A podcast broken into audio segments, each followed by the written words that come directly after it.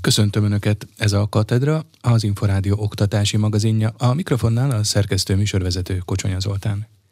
2022 a hitoktatás éve a Magyarországi Református Egyházban. Magyarországon 150 ezer gyerek tanul református oktatási intézményben, ami nagy lehetőség és egyben nagy felelősség is, mondta Balogh Zoltán püspök.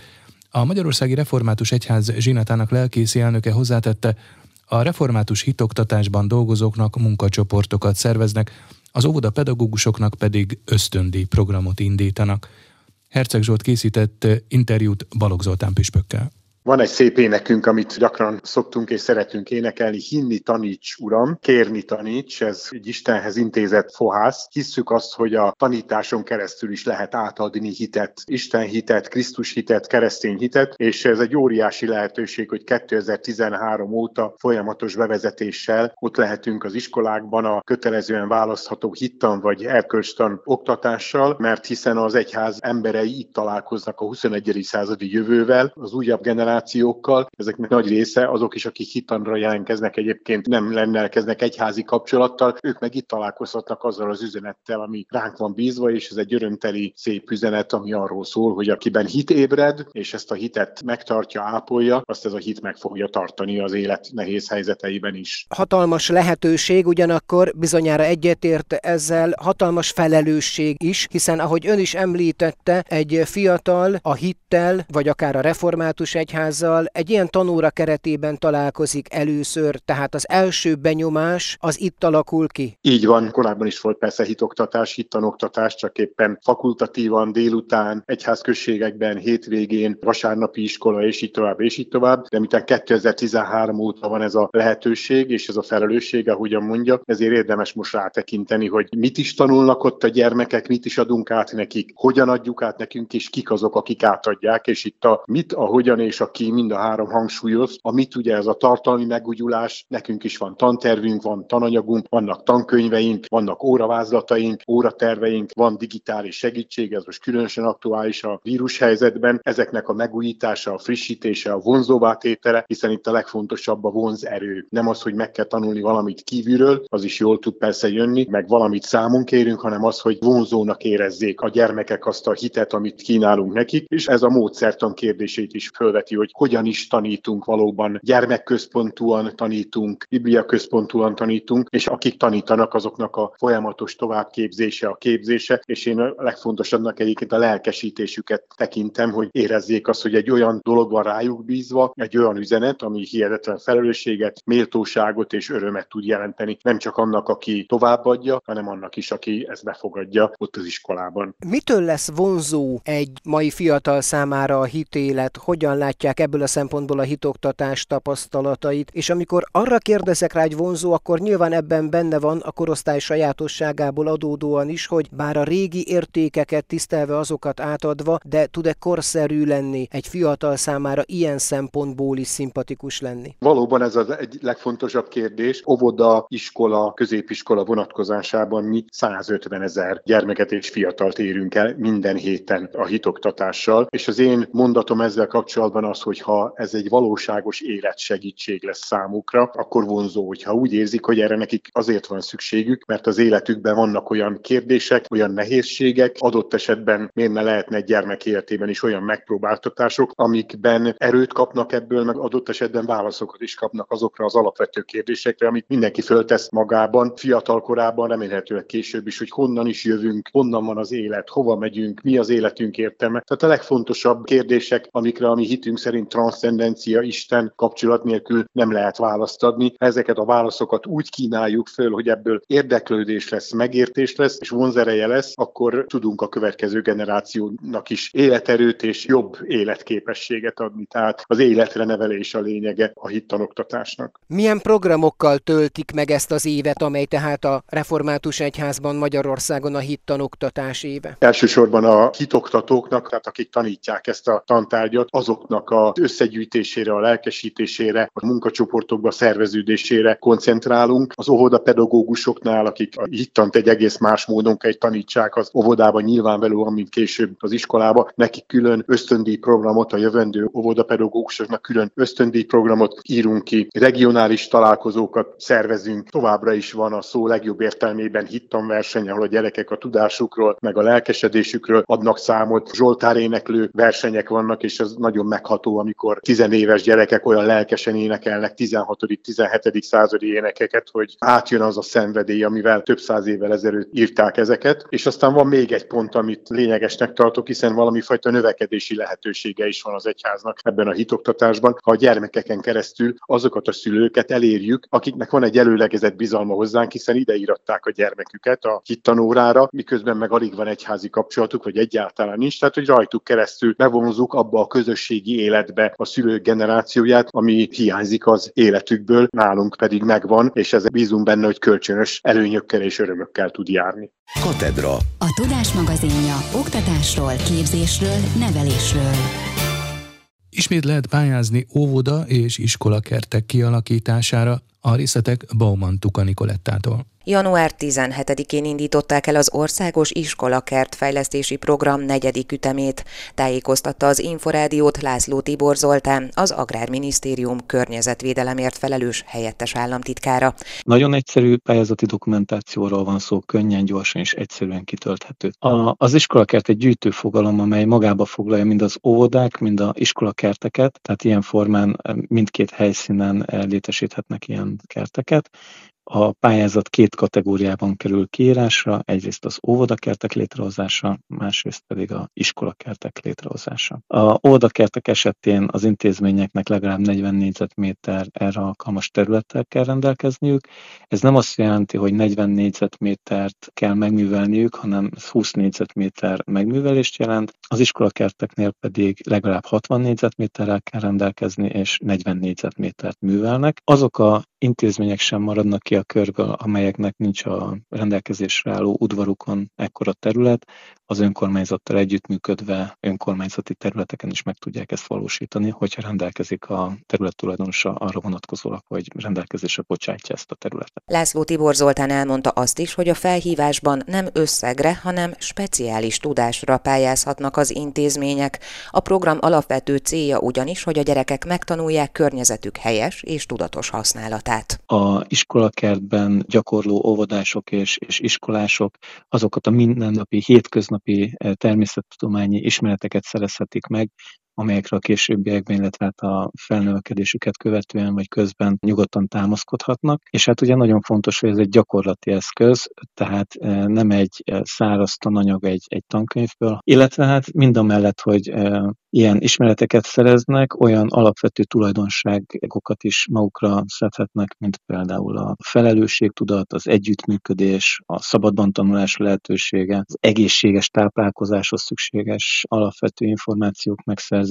A környezetvédelemért felelős helyettes államtitkár beszélt arról is, hogy a program eddigi három ütemében 167 intézmény és legalább 20 ezer gyermek érintett. Számításaik szerint pedig a negyedik ütemnek köszönhetően idén összesen évben 120 új óvoda és iskolakert létrehozása valósulhat meg. Gyerekkel a digitális világban címmel ingyenesen elérhető e-learning tananyag készült a szülők és gyerekekkel foglalkozó szakemberek számára. Bauman Tuka Nikoletta kérdezte a részletekről Gaskóni Nagy Erikát, a Digitális Gyermekvédelmi Stratégia Divízió divízió vezetőjét. Azt gondoljuk a digitális gyermekvédelmi stratégiában, hogy nem kérdés, hogy szükség van erre az anyagra, hiszen a szülők és a család felelőssége és szerepe kiemelt jelentőségű a médiatudatosság területén, ahogy az élet más területein az online világban is kísérniük és segíteniük kell a gyermeküket. Ehhez azonban nem mindig kapnak segítséget, nincs előttük egy olyan minta, amit ők maguk használni, alkalmazni tudnának. Ez egy olyan generáció, aki előtt nincs egy ilyen példa, mint ahogy a gyermeknevelés nevelésben a szüleink segíteni tudtak volna, ez most az online térben nem tud így megvalósulni. Azt gondoljuk, hogy a digitális gyermekvédelemnek így a legfontosabb célcsoportja maguk a szülők, illetve a család. Ugye a gyermekek egyre fiatalabb korban kezdik el használni a digitális eszközöket, ezért szükséges a szülők támogatása. Ugye nálunk a Magyarország Digitális Gyermekvédelmi Stratégiájában, a DGS-ben kiemelt helyen jelenik meg a szülők médiaműveltségének a fejlesztése, annak érdekében, hogy a gyermekek megfelelő segítséget kapjanak a családi környezetben is. 2018-tól működtetünk egy programot, ez a Digitális Médiaműveltség Szülőknek program, Tulajdonképpen az itt ebben a képzésben résztvevő mentoroknak a képzési anyaga adta az alapot a mostani anyagunkhoz. Ugye, ahogy mondtam, 2018-tól fut ez a program, itt összesen 752 szülőfelkészítő foglalkozást tartottak már, és egy 8900 főt sikerült elérni, tehát ennyi szülőt szólítottunk már meg. Azonban vannak olyan települések, ahol nincs ilyen digitális jólétprogrampont, ahol a mentorok segítséget tudnak adni, és azt gondol gondoltuk, hogy azoknak a szülőknek is szeretnénk segíteni, akik nem fordulhatnak hozzájuk, és így született meg ez a nyitott kurzus, amely ingyenes, és bárki számára hozzáférhető tananyagot biztosít. Milyen témaköröket érint ez a bizonyos tananyag, és akár milyen gyakorlati tanácsokat tartalmaz? A tananyag az öt rövid modulból áll. Az első, az a gyerekek a digitális világban, a második modul az a gyermek magánszférája és személyes adatai az interneten témakörét járja körbe. A harmadik modul a tudatos médiai trend és a képernyőidő és a függőség.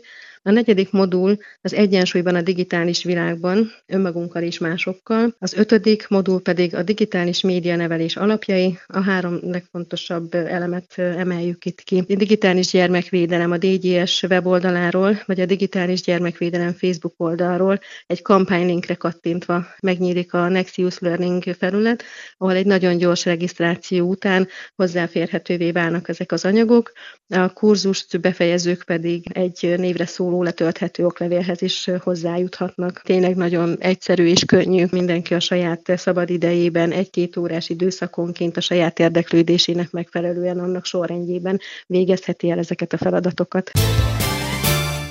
Feszültséget, stresszt, önértékelési zavarokat okozhat a kamaszokban az, hogy a járvány következtében jó részt online élik az életüket, és tartósan monitoron keresztül látják önmagukat. Holcsik Erzsébet klinikai gyermek és ifjúsági szakpszichológus tanulmányt írt a témában. Bauman Tuka Nikoletta őt kereste meg. Azt gondolom, hogy ez egy olyan különleges szituáció, tehát az, hogy, hogy online térben így élőben látják saját magukat videós formában, ami korábban ilyen mértékben nem volt jelen azért az életükben, meg a mi életünkben sem, és inkább azt gondolom, hogy egyfajta ilyen rizikó tényező ez is, amire lehet, hogy nem gondolunk itt a pandémiás időszakban, amellett, hogy a, az izoláció, meg az, hogy nem élhetik ugye a saját ritmusuk szerint az életüket, vagy nem élhetik a karantén időszak alatt, ez még egy ilyen plusz stresszorként jöhet erre a helyzetre rá a kamaszoknál. Azért náluk, mert hogy ez az az időszak, amikor sokkal érzékenyebbek vagyunk mindenféle visszajelzésre, ami rólunk érkezik, és hogy ennek nem egy megszokott, vagy nagyon természetes közege ez a, ez a videós felület. Ez egy szorongás, ami adott esetben súlyosbodhat, átfordulhat depresszióba, önértékelési zavarba. Hogyan lehetne ezt meghatározni? Hogyha alapvetően rendben van egy kamasz, tehát nincsenek egyébként ilyen jellegű problémái, klinikai problémái, akkor ez inkább egy ilyen distressz, egy ilyen nem túl komfortos érzés, kényelmetlenség érzés, zavaró érzés formájában, tehát egy ilyen stresszor formájában jelentkezhet.